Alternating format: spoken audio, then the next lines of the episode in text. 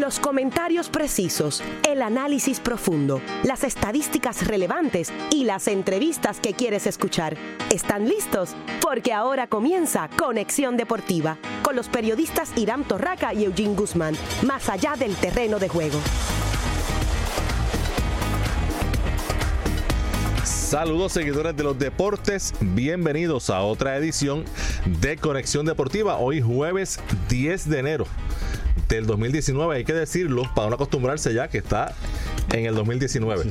Soy Irán Torraca junto a los compañeros Javier Rolón, Eugene Guzmán en la producción José Alicea. En la segunda parte del programa vamos a seguir con el análisis de la NBA que ayer estuvo sumamente interesante.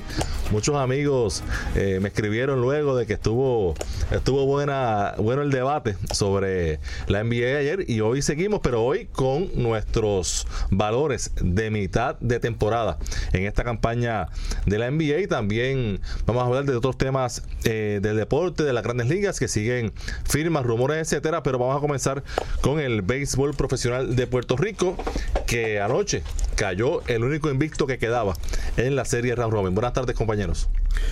Buenas tardes, Irán, Javier, José y a todos los que nos están escuchando a través de WIPR 940M. Recuerden que siempre enfatizamos en esto, que es que nos pueden seguir a través de las redes sociales, en Facebook Conexión Deportiva PR, donde nos pueden ver Facebook Live, y en Twitter Conexión Deport PR. Asimismo, Irán, ayer un excelente debate. Hoy eh, vamos a escudriñarnos esos valores de mitad de temporada que pueden engañar a mucha gente y al que no esté al tanto de la NBA lo pueden encarrilar en lo que resta de temporada, que en este momento es la misma eh, mitad. Estamos en el ecuador de la temporada de la NBA. Buenas tardes, Irán, Eugene, José. Buenas tardes a todos los que nos siguen día a día. Eh, y si escucharan, si hubiesen escuchado la producción del programa, fue buenísima, así que el programa va a quedar mejor. Bueno, eh, antes de entrar en análisis y resultados de lo que ocurrió anoche en la serie de Round Robin, eh, primero que todo tenemos que informar para los amigos que aún no, lo, no se hayan enterado del fallecimiento del licenciado José Andreu García, quien fue juez presidente del Tribunal Supremo de Puerto Rico desde 1992 al 2003 y luego de que se retiró de la judicatura en el 2006 fue nombrado presidente de la Liga de Béisbol Profesional de Puerto Rico. Ese era el nombre de la liga cuando Andreu eh, fue nombrado presidente. Luego eh, de una temporada de Andreu en la presidencia fue que ocurrió el receso. El único receso en la historia de la liga, una liga que comenzó en 1938, pues la única temporada en que no ha habido béisbol fue en el 2007-2008 y en ese entonces el presidente era José Andreu García. Luego de receso se hizo un relanzamiento de la liga que se convirtió en la Puerto Rico Baseball League. ¿Lo recuerdan? 2008-2009 y ahí también Andreu fue presidente hasta esa temporada y eh, pues eh, no fue una persona que cuando fue nombrada eh, a ese cargo pues había se esperaba bastante por de dónde venía y de la posición de que venía pero no quizá no estuvo no, quizás no, no tuvo el tiempo o el interés o otras cosas que quizás le ocuparon el tiempo y no y no pudo ser de impacto eh, en la liga como, como se pensaba y duró eh, tres años y dos temporadas y como indiqué entre medio el único receso que ha tenido la liga que obviamente no es responsabilidad de él es de los eh, dueños de equipo pero él fue el presidente que estuvo en ese momento. Hoy honramos su memoria porque como bien dijiste juez presidente del Tribunal Supremo de Puerto Rico no el máximo escalafón, si podríamos llamar, que puede eh, aspirar, ¿no? Un abogado que se convierte eventualmente en juez en Puerto Rico, pero no es lo mismo con guitarra que con violín y tú puedes tener mucho éxito en diferentes eh, situaciones o etapas de tu vida profesional o, o, económicas en diferentes lugares, pero cuando llegas a un lugar que necesita más que eso, pues no es lo mismo. Eh, yo entiendo, como tú bien dices, Irán, que eh, probablemente el desgaste de tantos años, ¿no? En la palestra pública, y ya cuando tú te retiras, pues tu, tu, pensar es totalmente diferente. No tienes que probarle nada a nadie porque ya tu legado está hecho.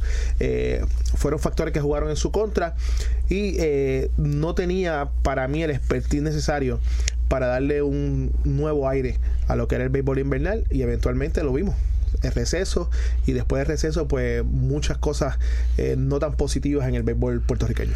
Sí, definitivamente. Yo creo pues eh, será mayormente recordado por su eh, caricatura. Eh, su paso por el béisbol, pues lamentablemente quizás no había, como tú dices, Eugene, eh, ya esa fuerza, esa pepa, ¿verdad? Como decimos, para meterle mano a, lo- a los problemas que todos sabemos que ha tenido el béisbol invernal hace 15, 20 años atrás. Eh, así que nada, que en paz descanse, pero eh, es como todo. eh, quizás, y es la historia de, nosotros aquí en Puerto Rico, mucha gente viene con muchas ideas, se encuentra con paredes, con, gente que pues que no quiere eh, cambiar. Ah, sa- sabemos que los cambios siempre hay gente que, que no, ni se acostumbra ni los quiere. Por, por- mantener el status quo, ¿verdad?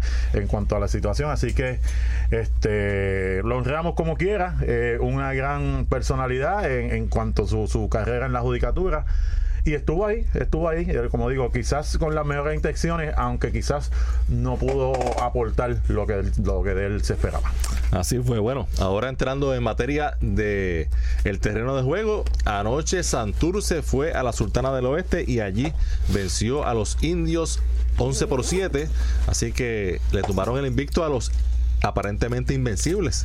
Indios de Mayagüez ese juego eh, el resultado final no dice realidad eh, cómo fue el partido porque fue un juego abierto dominado cómodamente por Santurce que llegó a la novena entrada ganándolo 11 por 2 y en la última entrada pues Mayagüez eh, por lo menos hizo el daño de que, de que los cangrejeros regresaran más tarde a- al área metropolitana. No, y, y un daño que uno, lo- uno lo ve, uno lo ve en el squad y uno dice, mira, el equipo de de Mayagüez vino de atrás nuevamente, aunque no pudo sacar la victoria, pero eso significa que tuvo que hacer que el dirigente, en este caso de los cangrejeros, tuviera que usar personal de bullpen, que a lo mejor lo podía tener fresco para el partido de esta noche, que juegan nuevamente en el Irán Bison.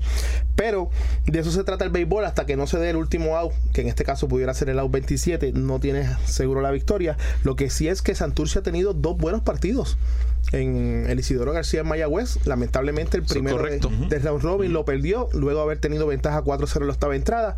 Este lo sostiene y puede sacar esa victoria tan importante porque de Santurce ganar hoy se pondría en una posición muy privilegiada, porque entonces obligaría a Carolina a tener que ganar sí o sí por ir para abajo todos los partidos. Y esa es la gran interrogante que hay en un equipo de los gigantes de Carolina, que, ¿verdad? Uno no pensaba que los gigantes estarían en este round robin, pero ya que están, eh, no han podido hacerse justicia. No sé, ¿verdad? Si ya es el cansancio de, de un equipo que no pretendía llegar a donde ha llegado, pero de todos modos hay que jugar en el terreno y todavía los gigantes tienen mucha posibilidad de pasar a la final. 17 imparables para Santurce anoche en esa Ya, ofensiva Yo disculpe, Irán, yo espero que hayan guardado unos cuantos para hoy. que eh, Drew Ferguson empujó cuatro y dio par de dobles. Hubo también tres empujadas para Antonio Jiménez. Ganó Fernando Cabrera, que lanzó seis entradas y permitió dos carreras. Y Jonathan Albaladejo fue vapuleado por eh, Santurce en apenas dos y un tercio de entrada, cinco carreras limpias. Así que ahora eh, el standing. Eh, Mayagüez sigue primero con 4 y 1. Ahora Santurce a un jueguito. Un jueguito. 3 y 2, mientras que Carolina sigue sin ganar 0 y 4. Eh, la acción esta noche continúa en el Bison. Y fíjate, Eugene, eh, Santurce tiene el beneficio del descanso. Hoy es eh, el equipo de Mayagüez que visita a Carolina. Así que eh, esos brazos cruzaron de más. pues, por lo menos van a descansar hoy. Oye, eh, a las 7 y 10 de la noche. Fer- Fernando Cabrera podrá hacer lo mismo que hizo con Calle y pichar todos los días. Nosotros nos estamos riendo y, Pero- muy buen comentario, Javi, pero lo que ha hecho Fernando. No, por eso te digo, es, pasado, es impresionante. Este año es Es impresionante. impresionante. Ay, Ay, Yo estaba pensando hasta. No sé si son capaces de brindarle una oportunidad de invitación a un campo de entrenamiento, porque eh, siempre hacen falta los equipos el, re- el relevo este largo o relevo corto. Los lanzadores en el béisbol son como los hombres guiando en el básquetbol, siempre hacen falta. Y, y lo que ha hecho Fernando, a mi entender, cualquier equipo se puede dar la- el lujo de decirle: Mira, vamos a invitarlo, ¿qué puede pasar? Que Mira, no. ahora que dices eso, eh, Héctor Hernández, que es también un joven veterano, que llevaba dos temporadas lanzando en Liga Independiente, firmó con los Indios de Cleveland, eh, que bueno, eh, no es grandes ligas, pero ya vuelve al sistema de Liga Menor. Claro. Y está ahí más cerca, más visible ahí, para, exacto, para esa, está- para esa está oportunidad. A, a ley de una llamada, como, como dice uno. Mañana te reportas aquí porque te necesitamos una o dos semanas.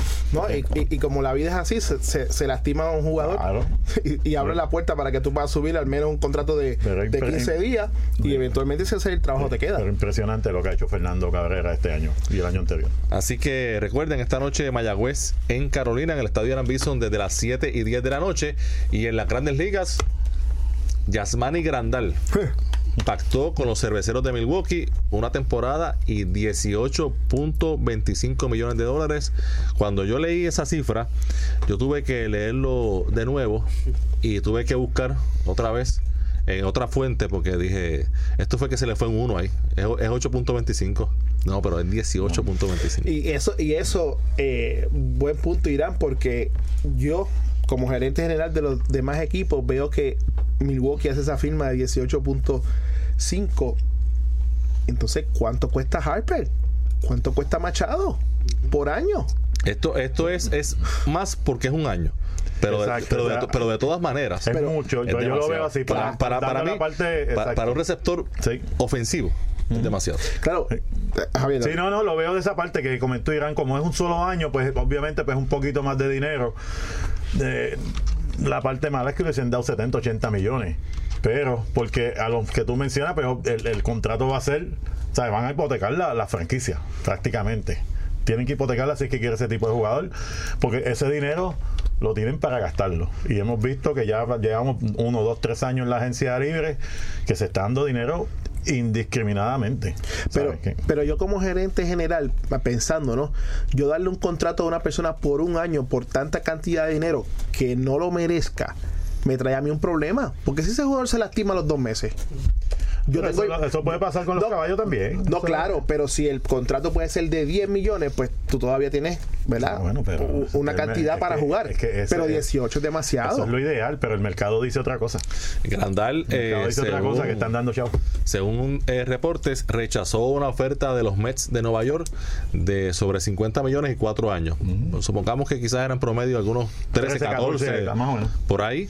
Pues eh, 13 obviamente, obviamente en términos de promedio, pues está bien por encima, claro, se arriesgó también, él, tomó su riesgo claro. de un contrato de un año que si le va mal, si se lastima, etcétera, pues quizá para el año que viene no, tiene, los- no tiene garantía. O le dan los 8 milloncitos que usted quería en el año que viene. Ustedes dicen. Eh, El, el cubano Grandal, que tiene 30 años, eh, llevaba ya eh, llevaba ya cuatro temporadas con los Dodgers de Los Ángeles, las dos más recientes, obviamente lle- lle- llegando hasta la Serie Mundial. Y si recuerdan, en la serie de campeonato ante precisamente ante Milwaukee, él tuvo momentos difíciles eh, como receptor, eh, momentos difíciles en la defensiva. e hizo una gran invitación de Gary Sánchez en, en varias ocasiones. Parecía que tenía un sapo en la trocha y eso fue eso fue en playoff, serie de campeonato que lo está viendo todo el mundo contra Milwaukee. Y es Milwaukee el equipo que el billete. Difí- Difícil, difícil, lo, lo- lo- lo estás tratando bien. Realmente estuvo horrendo a la Sí, defensiva. fue- fue en- embarazoso. En, esa serie, ¿sabes? Fue horrendo. ¿sabes? La realidad fue que, que fue eh, bochornoso, ¿sabes? Su labor detrás del plato para un equipo de ese nivel y, se- y al nivel que tú estás. Fue horrible. ¿Sabes? En el Mala. 2015 fue todos estrellas y en el caso de, de Milwaukee, Milwaukee es un equipo con mucha ofensiva. Por eso es que yo digo que, porque sí, lo- un receptor ofensivo tiene su valor, Claro. pero un equipo que ya tiene mucha ofensiva, yo entiendo que lo que necesitaba no era más ofensiva detrás del plato, es mejor defensa. A menos que estén apostando que van a ganar la división a base de, de palos. Sí, a 18 a 3, de ¿Sabes? 14 a 5. Porque lógicamente el, el añadirlo a una alineación que como tú bien señalas es ofensiva, lo que hace es que le permite a los bateadores que están delante de él tener a alguien que le guarde las espaldas y probablemente pues están apostando a eso. A mi entender, eh, el caso de Milwaukee, que, que vimos que le amarraron los bates en la serie final de la, de la Liga Nacional este, ante los Dodgers de Los Ángeles, debieron haber buscado un pitcher. Yo hubiese invertido esos 18 millones de dólares en un lanzador que pudiera tener la, la posibilidad de asegurarme al menos 10, 12 victorias eh, en una división que este año los Cardenales de San Luis se ven mucho más eh, eh, Sí, ha mejorado con, sí. con Goldsmith y compañía. Claro, mucho mejor. se ve mucho más Andrew Miller, enfocado etcétera, sí. en sacar esa división. No tienes que preocuparte lamentablemente por los Piratas de Pittsburgh, lamentablemente por Javi, por los Rojos de Cincinnati. el, otro equipo serían los y Cachorros. Todavía está ahí. Claro. todavía. El otro equipo serían los Cachorros de Chicago, con, con quien hay que tener, ¿verdad? Y contar. Pero esa división tiene tres, tres candidatos sólidos y, lament- y, y yo, a mi entender, un lanzador hubiese sido de mejor provecho. Eh, 7.9 fue el salario, 7.9 millones el año pasado para Grandal, que conectó la temporada pasada 24 cuadrangulares, remolcó 68 carreras. En las últimas tres temporadas, 27, 22 y 28 cuadrangulares. Eh, tiene fuerza, pero en promedio, bajito, batió 2.41 el año pasado y en su carrera batea para 2.40. Hay gente que tiene suerte. Lo han premiado con 10 millones más por haber lucido mal en los playoffs. Correcto. Increíble. Correcto. Bueno, y ahora eh, firmó Grandal. Hay que ver qué pasa con Machete Maldonado, que todavía está en el mercado, y los Dodgers posiblemente buscando receptor. Hay que ver qué pasa con JT Realmuto, que sigue todavía en el roster de Miami, pero sabemos que cuando comience la temporada difícilmente esté en ese uniforme, pero Miami sigue pidiendo sigue pidiendo para, para conseguir lo que no consiguieron con Stanton. Yo creo que ellos aprendieron de ese error. Este. A menos que lo llamen los Yankees y Jerry, Jerry se lo regala. y- y le haga el favor. Eso pudiera ser. Así que a ver qué, qué otra movida trae esta de Grandal, porque obviamente eh, los Dodgers es un equipo dos veces corridas que han ido hasta la Serie Mundial y que seguramente eh, tienen planes de un catcher establecido, un catcher estelar y que pueda eh, manejar ese, ese picheo eficientemente. El, problema con tú llegar a, a dos series mundiales consecutivas y no ganarlas es que fácilmente al otro año puedes llegar último en la división, porque lo hemos visto, lo vimos con los, los, los- Rangers de Texas hace varios años atrás. No ganaron, están en el fondo de la división, ¿sabes? Tú tienes que aprovechar tu momento. A mí me dijo un pelotero una vez. Y, ah, no, pero van bien, este, eh, para, están, están preparándose. Me dijo, no, no, es que el momento es ahora. Cuando tú tienes el equipo, este, el momento es ahora. Y nada más lejos de la verdad. Así que los Dodgers tienen que reforzarse, tienen que buscar qué es lo que les falta para dar ese último paso. Porque la realidad es que en Grandes Ligas hemos visto como grandes equipos de repente son equipos del montón. Yo siempre uso la analogía de tocaste la puerta y no se te abrió. Y la tocaste en dos ocasiones. Nada asegura que nuevamente pueden volver a la serie mundial los Dodgers de Los Ángeles. Yo iría más. Yo creo que los, los Dodgers de Los Ángeles, hoy, 10 de enero del 2019, pudieran quedarse fuera de los playoffs. Por eso te digo, están cerca. Por eso te digo ya. Y mira, hablando, Mira, de, mira risueño mira, está, hablando de Real Buto, dice que los Marlins están en conversaciones con seis equipos. Los Bravos de Atlanta, los Dodgers de Los Ángeles, los Astros de Houston, los Padres de San Diego, los Reyes de Tampa, de Tampa Bay y los Rojos de Cincinnati. Vamos a mejorar. La- la- Vamos a mejorar. la- es que no puedo ir más para abajo. La gerencia de los rojos, yo no sé si es para vendérselo a su fanaticada, para vender más abonos, para los auspiciadores, pero están vendiendo la idea de que van a Están competir haciendo para ganar. Están haciendo gestiones, sí. No, no. Los veo mucho más agresivos que, que yo creo que nunca, porque es un equipo de mercado pequeño, un equipo tradicional, pero de mercado pequeño, que usualmente no hace estas grandes movidas. En el invierno casi nunca se escuchan, así que ellos quizá tratan de retener a sus agentes libres, pero pasó con, con José Rijo, con, con el que cambiaron a San Francisco, que nos llevó a la. Johnny Cueto. Yo, Johnny Cueto. Lo confundo siempre con Rijo. Si me dio el último campeonato en el 90, imagínate. ¿Cómo, cómo olvidarlo? Bueno, y en otra firma, eh, Brian Dozier firmó por un año y 9 millones con los Nationals de Washington en segunda base. Un segunda base que tuvo un año malo, en su eh, tu- tuvo el peor momento para un año malo que fue en su temporada eh, de agencia libre. Fue cambiado a los Dodgers de Minnesota. Ahí tampoco se pudo hacer justicia, pero es un segunda base defensivamente adecuado, de fuerza. Tiene la tendencia de poncharse mucho, de eh, batear bajo promedio, pero tiene fuerza y eh, para un equipo de los Nationals que no se sabe si va a contar con Bryce Harper, pues es una buena adición ofensiva la de Brian Dozier. Sí, no, y, y el precio, o sea, eh, como, como estamos hablando precisamente eh, de los 18 millones, pues un- a 9 millones se puede considerar una magnífica inversión en el mercado como está, que, que los chavos los están regalando como si fueran ah, dulces en la, en la luz. Oye, ¿y ustedes recuerdan a Shelby Miller? Shelby Miller. En una ocasión prospectazo de los Cardenales de San Luis. Luego fue cambiado a Atlanta, tuvo un gran año en Atlanta. Luego fue cambiado a los Diamondbacks de Arizona y desapareció. lesiones. él, tuvo una situación de, que cuando lanzaba eh, en su wind up con, sus dedos, daba en la, en la tierra, en la lomita. Era tan, tan violento su wind up. Lo recuerdo. Y, y no una cuestión mental, de, mecánica, que no podía evitar eh, hacer eso. Y lo estuvo en Liga Menor, estuvo lesionado, le hicieron tomillón. Ha tenido años eh, malísimos. Eh, recientemente, pues firmó un contratito de 2 millones y un año con los vigilantes de Texas. Pero en una ocasión fue un prospectazo, prospectazo este Shelby Miller, que fue cambiado, de hecho, en el cambio que fue de Atlanta a Arizona por Ender Inciarte, guante de oro, y por Dansby Swanson, que fue el pick número uno del draft. Así que ese era el valor que tenía en un momento dado este lanzador, que todavía está joven y que quizá pues se pueda encontrar allá en Texas. Vamos a la pausa. Cuando regresemos, vamos a hablar de NBA aquí en Conexión Deportiva. Si te apasionan los deportes, Conexión Deportiva es para ti, más allá del terreno de juego.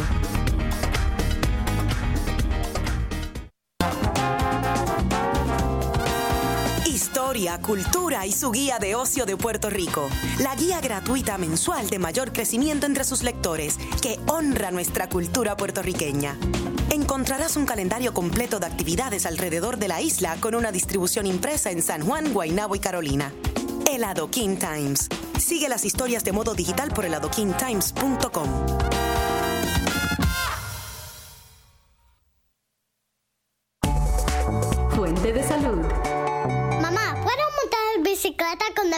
Llámalo y jueguen aquí en el jardín de casa. Es más seguro, hijo. El parque está muy sucio. A menudo sucede que los parques comunitarios se encuentran abandonados y en malas condiciones, convirtiéndose en el punto de encuentro de pandillas. Pero tú puedes ayudar a cambiarlo y es más sencillo de lo que crees. Una coalición es la solución. Habla con tus vecinos y únanse para formar un grupo que defienda las necesidades y carencias de los parques de su comunidad.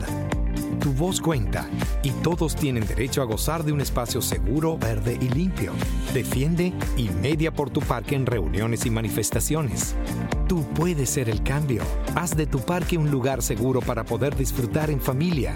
Visita la redhispana.com o síguenos en Facebook y forma parte de La Cultura de la Salud.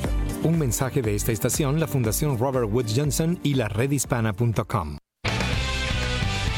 viernes a las 7 de la noche, la radio y el deporte se enlazan. ¿En donde más? En tu zona deportiva, con los atletas siempre en nuestros estudios a nivel mundial. Luis Omar, Bruno Collazo y Freddy Rodríguez Jr. los esperan viernes 7 de la noche por WIPR 940 AM.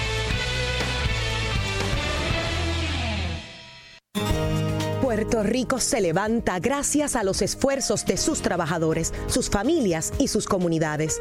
WIPR 940M se mantiene unido a esta gran labor con nuestro programa Voces Comunitarias. Aquí agrupamos los esfuerzos de nuestras comunidades con las principales organizaciones sin fines de lucro que día a día sacan la cara en la reconstrucción de nuestra isla. Voces Comunitarias, todos los jueves a las 11 de la mañana por WIPR 940M porque el deporte también es noticia. Esta es tu conexión deportiva, más allá del terreno de juego.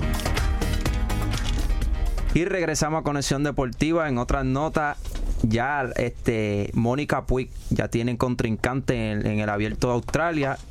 Puig, como sabemos, clasificada número 53 en el calafón mundial, chocará con la rusa Anastasia Pavlyuchenkova, que según se determina en el sorteo de hoy, estas dos se han enfrentado en dos ocasiones. La primera fue en, el, en los Juegos Olímpicos de Río 2016, cuando Puig salió por la puerta ancha por 6-3 y 6-2. Y como sabemos, esta jugadora de la rusa está número 42 clasificada y tiene un resumen de 12 títulos de sencillo en la Asociación de Tenis de Mujeres. Ya está prácticamente todo listo para que comience eventualmente. Esto es el próximo domingo. Comienza el abierto de Australia. Se juega en Melbourne. Es el primero de los cuatro Grand Slam que se juegan en el año. El segundo es el francés, que se juega en el mes de junio. En el mes de julio se juega eh, el Wimbledon. Y en el mes de septiembre, agosto-septiembre, se juega el US Open acá en Queens, Nueva York. Oye, vamos de inmediato a entrar a lo que es la NBA ayer, como bien señaló Irán, el debate estuvo, estuvo bueno, estuvo por momentos intensos. Pero antes de comenzar de lleno, hace dos horas salió la segunda tirada de cómo van los votos para el juego de estrellas de este año, que como todos saben se jugará en Charlotte. Interesante, en la conferencia del este, Giannis Antetokounmpo es el jugador con más votos y por la conferencia del oeste LeBron James.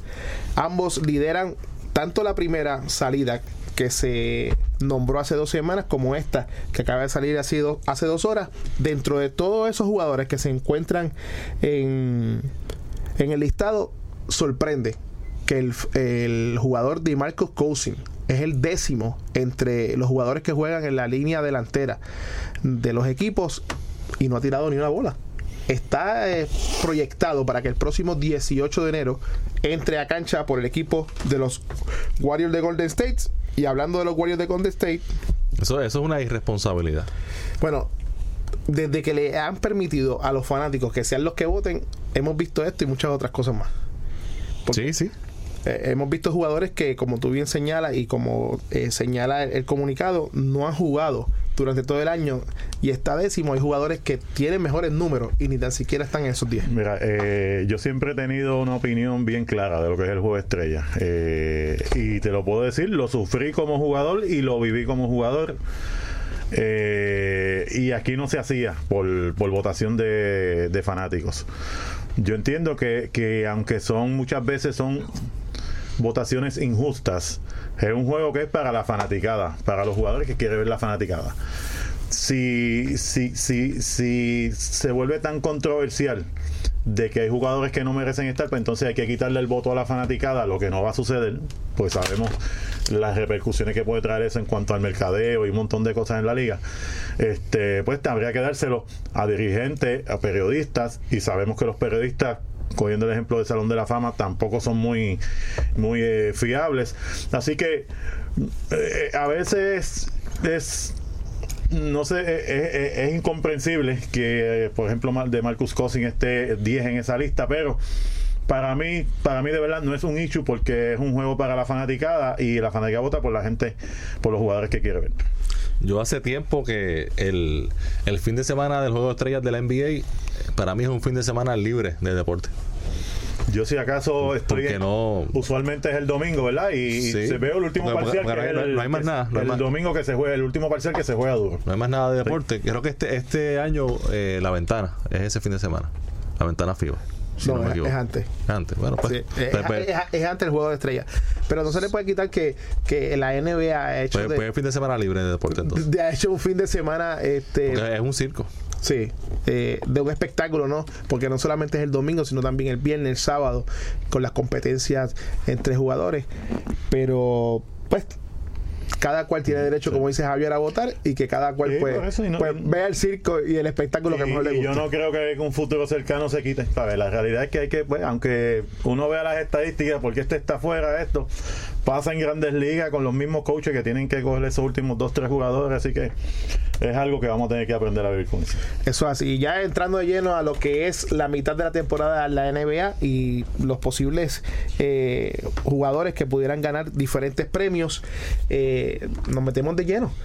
Lo interesante es que es la primera vez, Javier e Irán, y amigos que nos escuchan, que en muchos años, en los primeros 10 días de enero, ya se ha jugado la mitad de la temporada.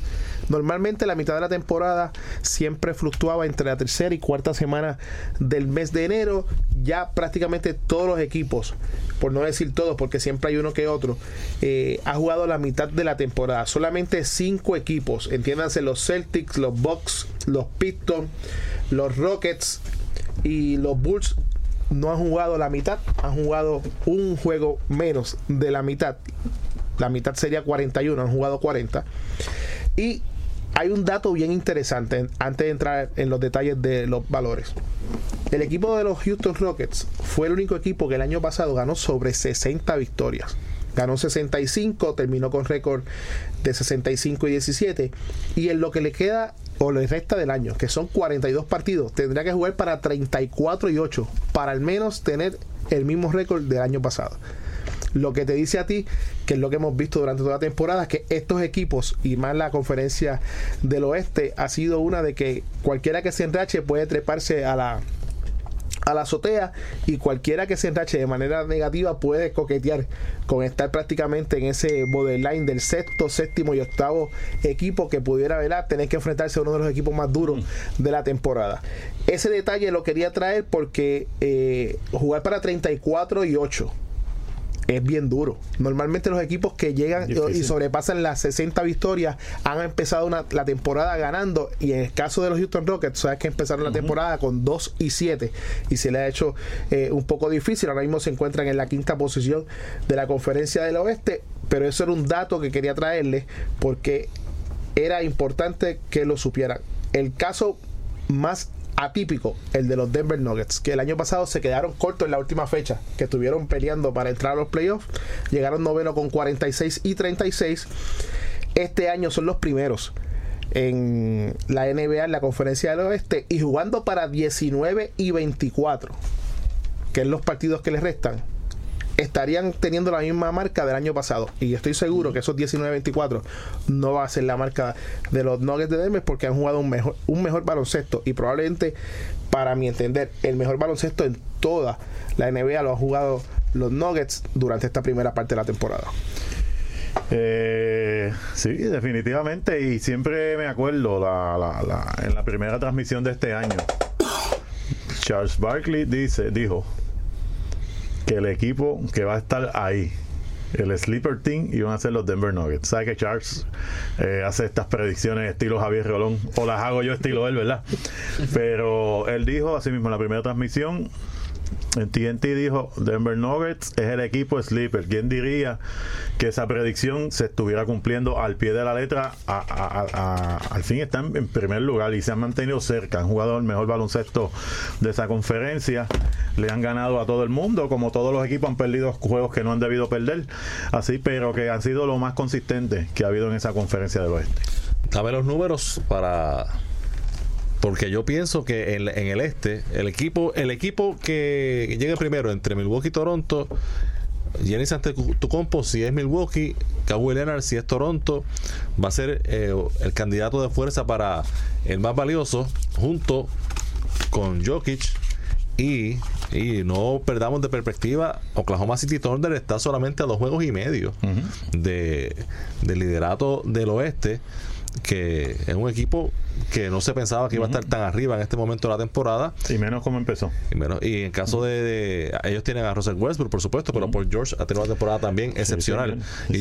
ahora yo pienso que está entre esos tres, entre Giannis, Kawhi Leonard y eh, Jokic. Yo me inclino en este momento por Leonard, pero quiero que el compañero Eugene Guzmán me tire los numeritos. Pues mira, eh, en la asignación para el tema de, jugar más valioso, y recuerden que tenemos que proyectar a lo que es hoy. Si hoy, si hoy se acaba la temporada. Porque de hecho, Milwaukee y Toronto comparten el, mejor, tienen el 1 y 2 en, en, la liga. 1 y 2 en el este y 1 y 2 en la liga también. Correcto. Mira, bien fácil. James Harder, que como ustedes eh, todos saben, se ha vuelto loco en los últimos 8 partidos, anotando en 40 puntos o más en 6 de esos partidos. Tiene promedio de 33.9, 6 rebotes, 8 puntos asistencia asistencia lanzando 38.6 del área 3 puntos y 85.3% del tiro libre.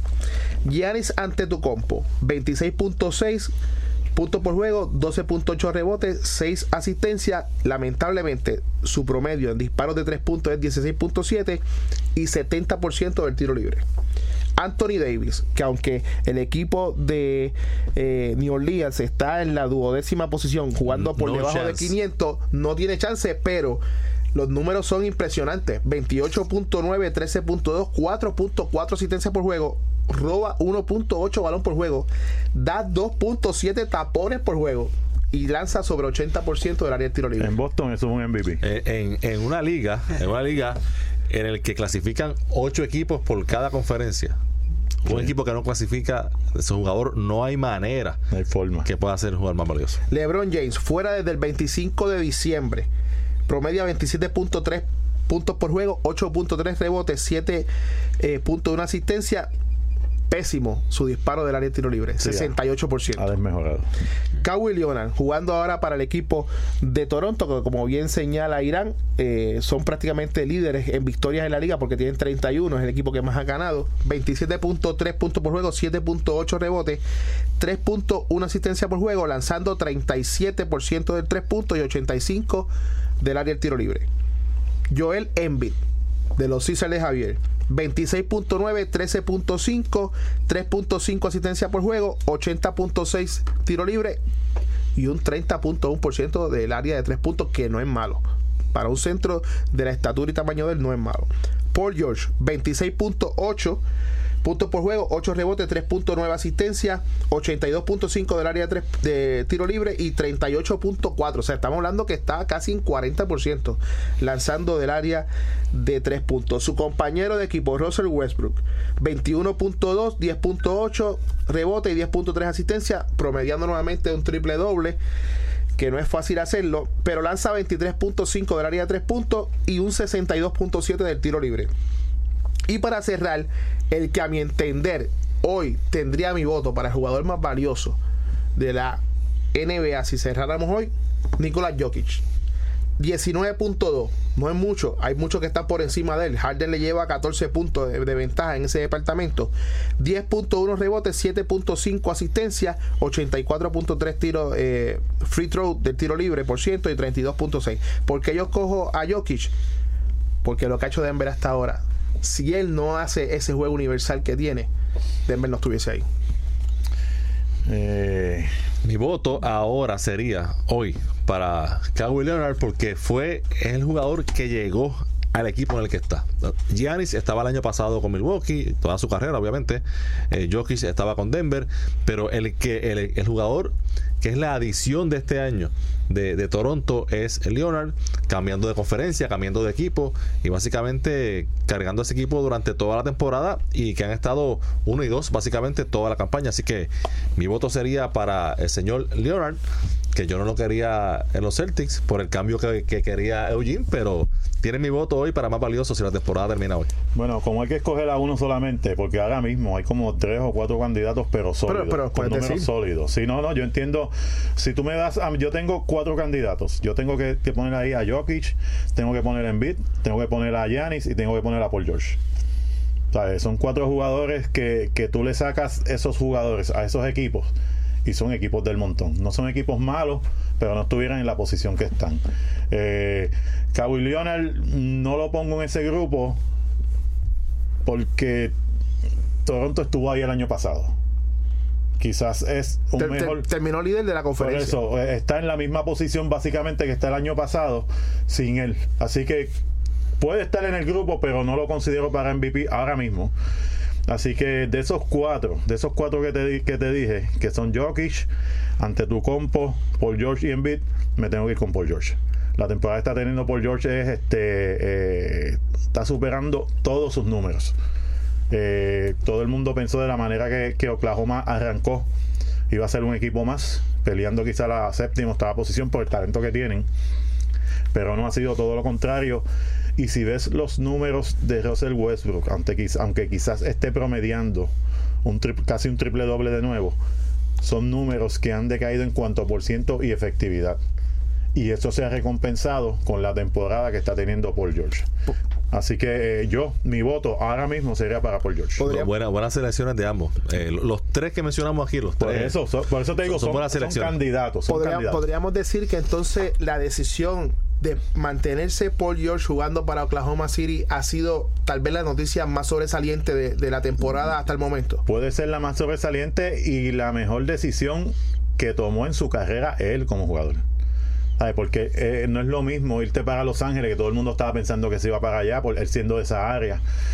Y algo vio él, algo vio él que dijo, no, Yo me quedo aquí. yo me quedo aquí con el loquito de Westbrook, que aunque es un loco, me las da, me las da a mí, me deja hacer, hacer, hacer mis cosas, yo llevo la bola. O sea, él está teniendo la mejor temporada de su carrera. O sea, no, no es una de las mejores, la mejor. Eh, Y la diferencia en derrotas entre eh, Oklahoma y los Warriors es apenas una. Por eso te digo. 14 están ahí, derrotas a los Warriors y ahí. 15 Y el Oklahoma año City. pasado ellos pasaron trabajo. O sea, estuvieron ahí en la mezcla, pero pasaron trabajo. Este año están ahí en los primeros tres, pero y menos con y la- que lo he repetido de la manera que arrancaron. Oye, el año pasado, en la temporada pasada era Victory, entre comillas. Exacto, porque, entre comillas. Porque ese, ese otro, el, el tercero era Carmelo Anthony, que fue un fiasco. no, no, y mala tem- malísima temporada. exacto. Carmelo se fue de Oklahoma y está todo feliz Y y está contento. todo, está todo bien. Se fue Sa- de- salió de Houston, Se fue a Oklahoma y se fue de la NBA. pero los Knicks están tan salados que ni así.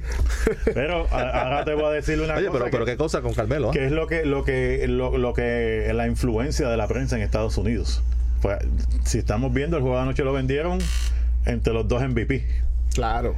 entre Harden y ante tu compo y yo no le quito méritos Ah, ah, pero ah. vamos a ver los números de Harden contra los que tuvo el año pasado cuando fue MVP O- Oye, y, y Claro, en el pero- caso de, pero- de- de Houston, que está mejorando, ha ganado 7 de 10. Obviamente, si de aquí a dos meses Claro. están en los primeros tres de es la ahora, conferencia. claro, estamos a- estamos hablando de ahora, La, la claro. candidatura de Harden Claro. coge mucha fuerza. La candidatura de Harden puede tener valor siempre y cuando me gane los mismos 65 partidos, que fue lo que le dio el, MVP el año No, pasado. 60 61 vamos a ahí pero si, si gana menos no puede ser lo MVP que, lo que porque pasa los es otros que los está candidatos cargando, literalmente los está cargando. Claro, pero O sea, hay tengo que darle valor a eso. Pero otro- ahora mismo no. hay otros candidatos que están en equipos con menos proyección de poder estar donde están hoy y están. Por eso, pero si esos 62, 61 que yo digo son los mejores en la conferencia, tengo que darle peso a eso. ¿Entiendes? Estamos, ¿sabes? Por eso, por eso te, te digo el número, porque quizás no llegue a 65, pero a lo mejor con 60 o 61 sigue siendo líder de conferencia. ¿Sabes? Por eso te- hay que esperar a ver lo que llegue el equipo, porque la realidad es que los está ¿sabes?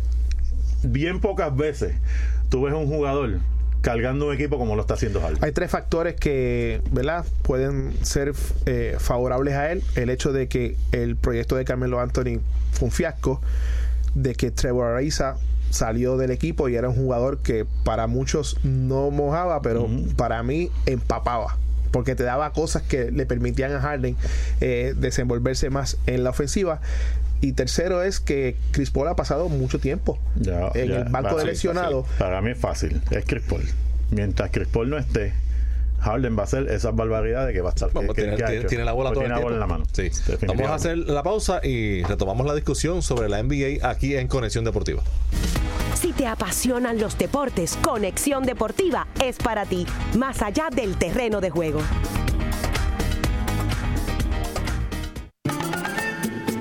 La agricultura es parte importante de nuestras vidas. En 940M estamos conscientes. Por eso, todos los martes y jueves a las 10 de la mañana te presentamos Manos a la Tierra con la agroempresaria Isabel Nieves y el agrónomo Héctor Alejandro Santiago. Un programa informativo dedicado a los temas agrícolas, al medio ambiente y a la buena alimentación. Manos a la Tierra, martes y jueves a las 10 de la mañana por 940M. Hecho por agricultores para agricultores.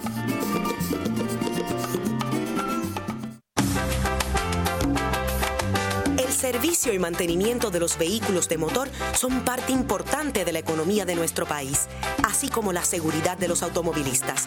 En WIPR 940M te presentamos Profesor Mecánico con el profesor Rafael A. de León Mitchell y sus invitados. Sintonízalo los lunes de 10 de la mañana a 11 de la mañana por WIPR 940M, la casa de todos.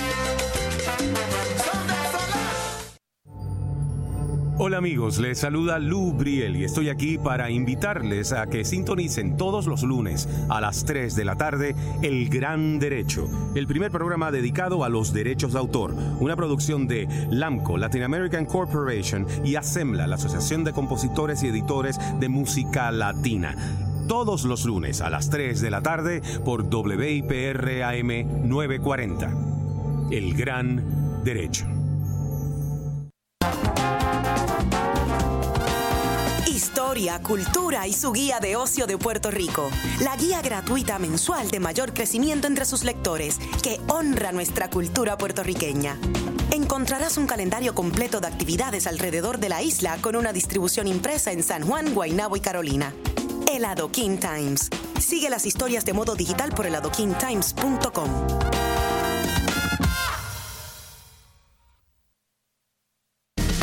Porque el deporte también es noticia. Esta es tu conexión deportiva, más allá del terreno de juego.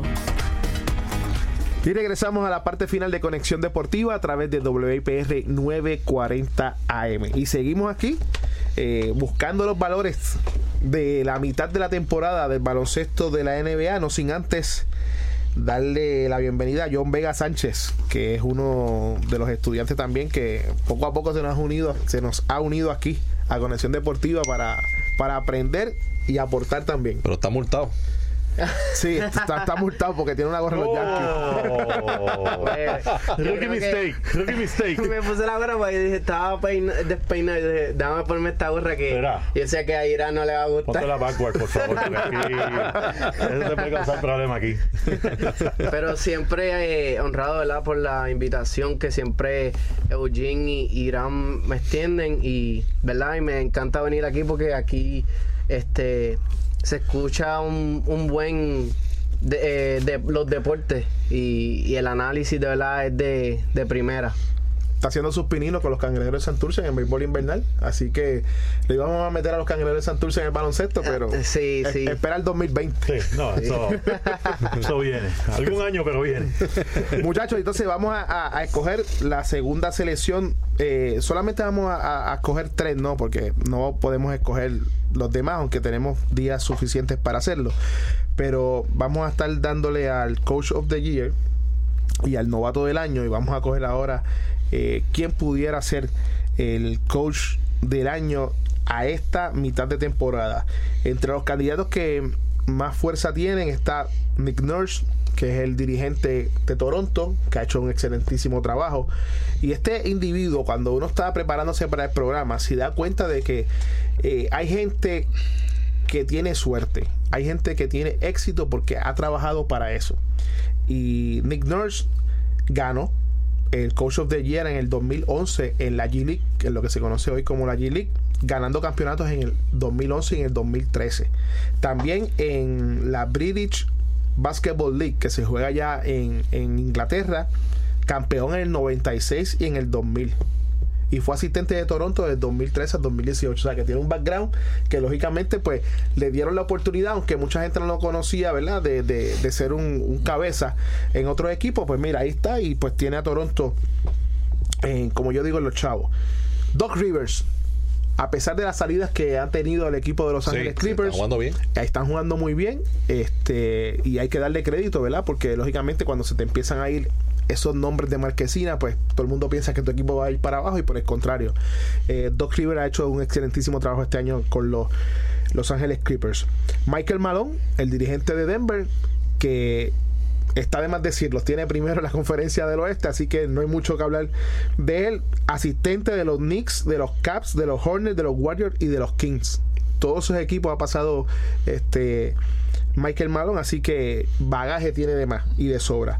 Nate McMillan, que es el dirigente de los Pacers de Indiana, que los tiene jugando eh, muchas veces uno ve ese equipo y uno dice, pero Oladipo, Saboni, y uno sigue buscando ante la pérdida de un jugador como Paul George, eh, un poco difícil no pensar que están eh, jugando de la manera que lo hacen, pero los tiene ahí.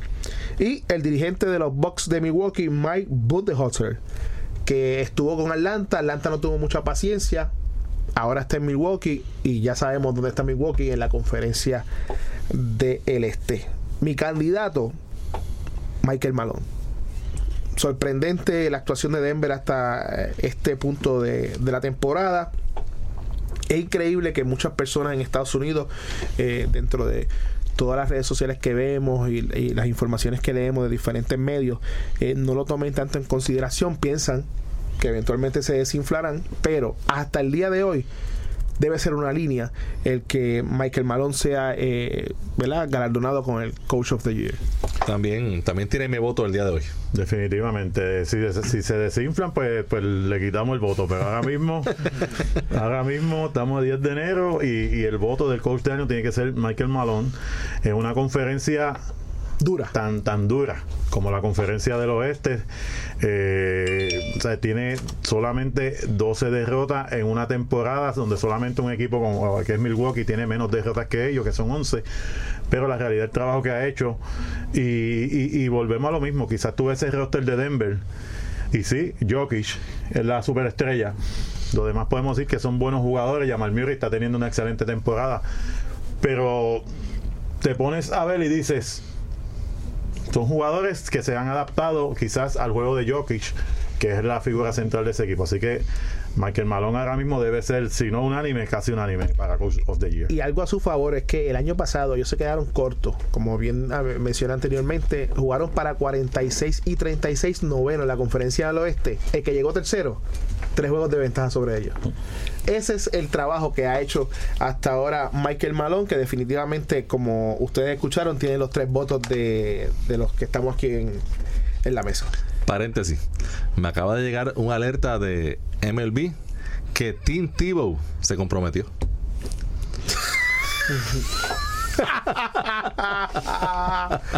Ah, se nota que estamos en temporada muerta. Yo, yo, No, no, yo y, el, el, el frenesí por yo es, es ridículo. increíble. es Eh, Yo leí la, ahorita me llegó la alerta a mí y decía Tim Tebow is off the market. Y yo como que oh, fuera del mercado, ¿qué es eso? Eso fue lo que leí yo también. Ay, hombre, ¿no? La verdad que es una cosa Impresionante. absurda la, la, la atención eh, con un futbolista que está tratando de ser pelotero. Y, y- y- bueno.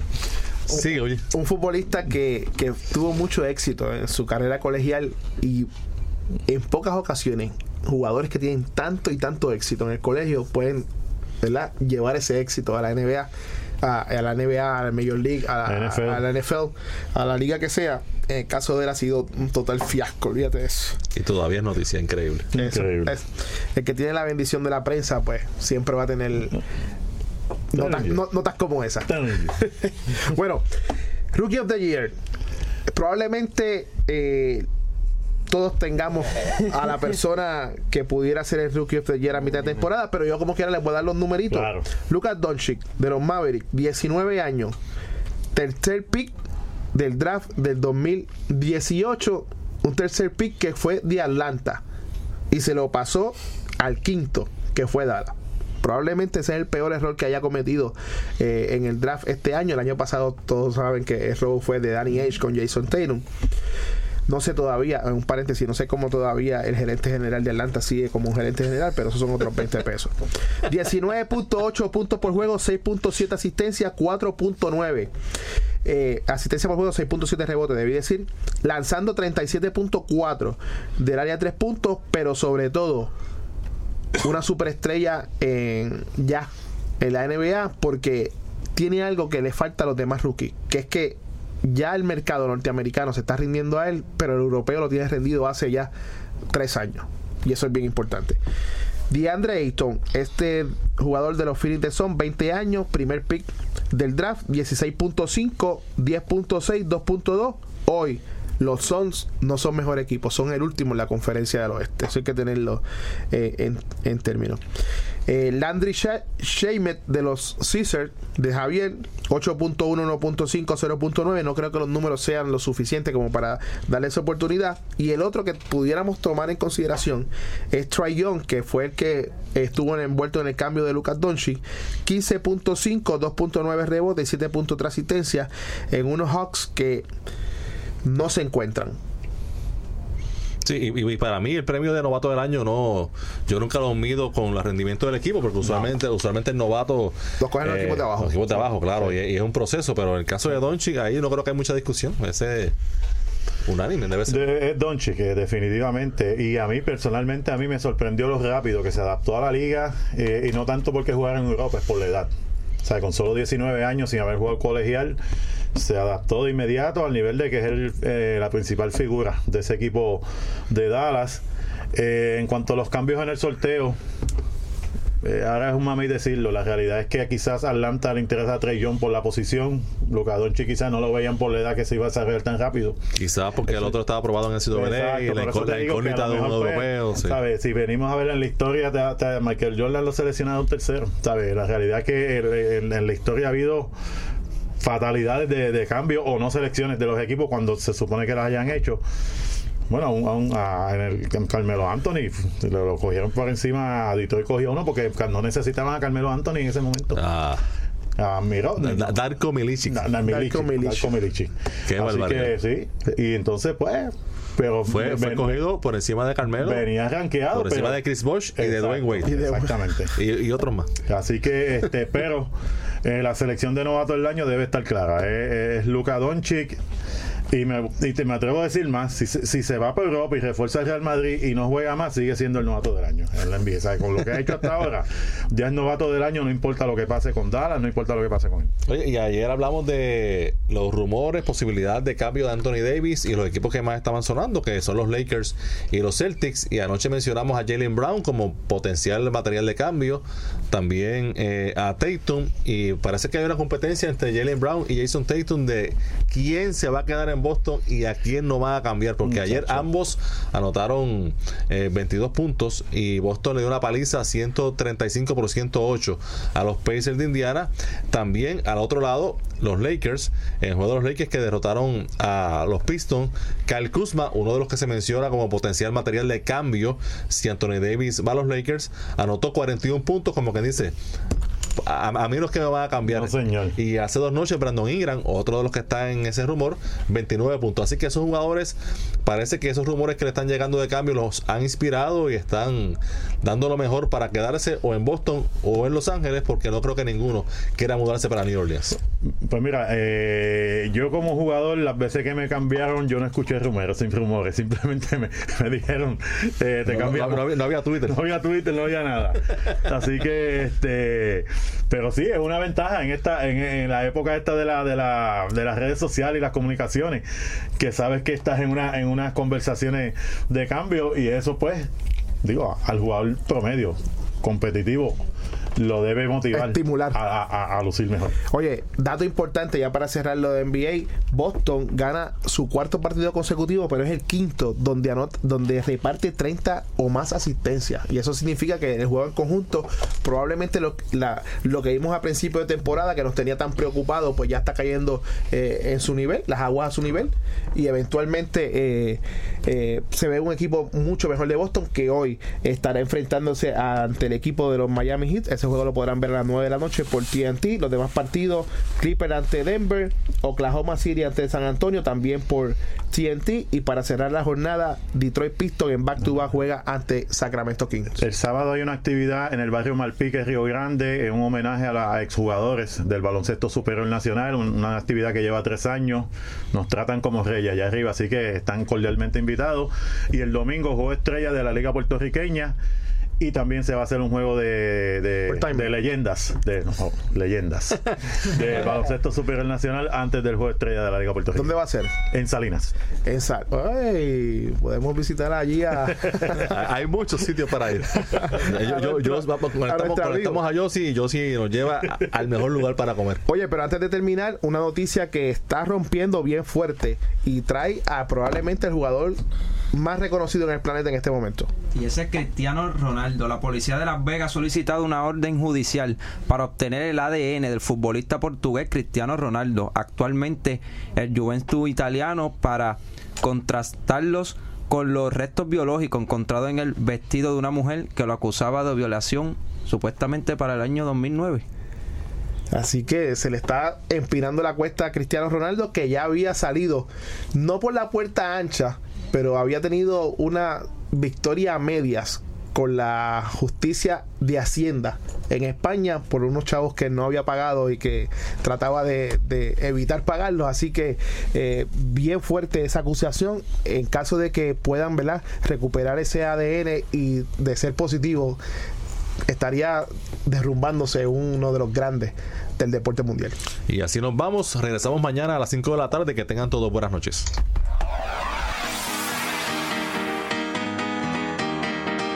Esto fue Conexión Deportiva con los periodistas Irán Torraca y Eugene Guzmán. Conéctate de lunes a viernes a las 6 de la tarde. Conexión Deportiva, más allá del terreno de juego.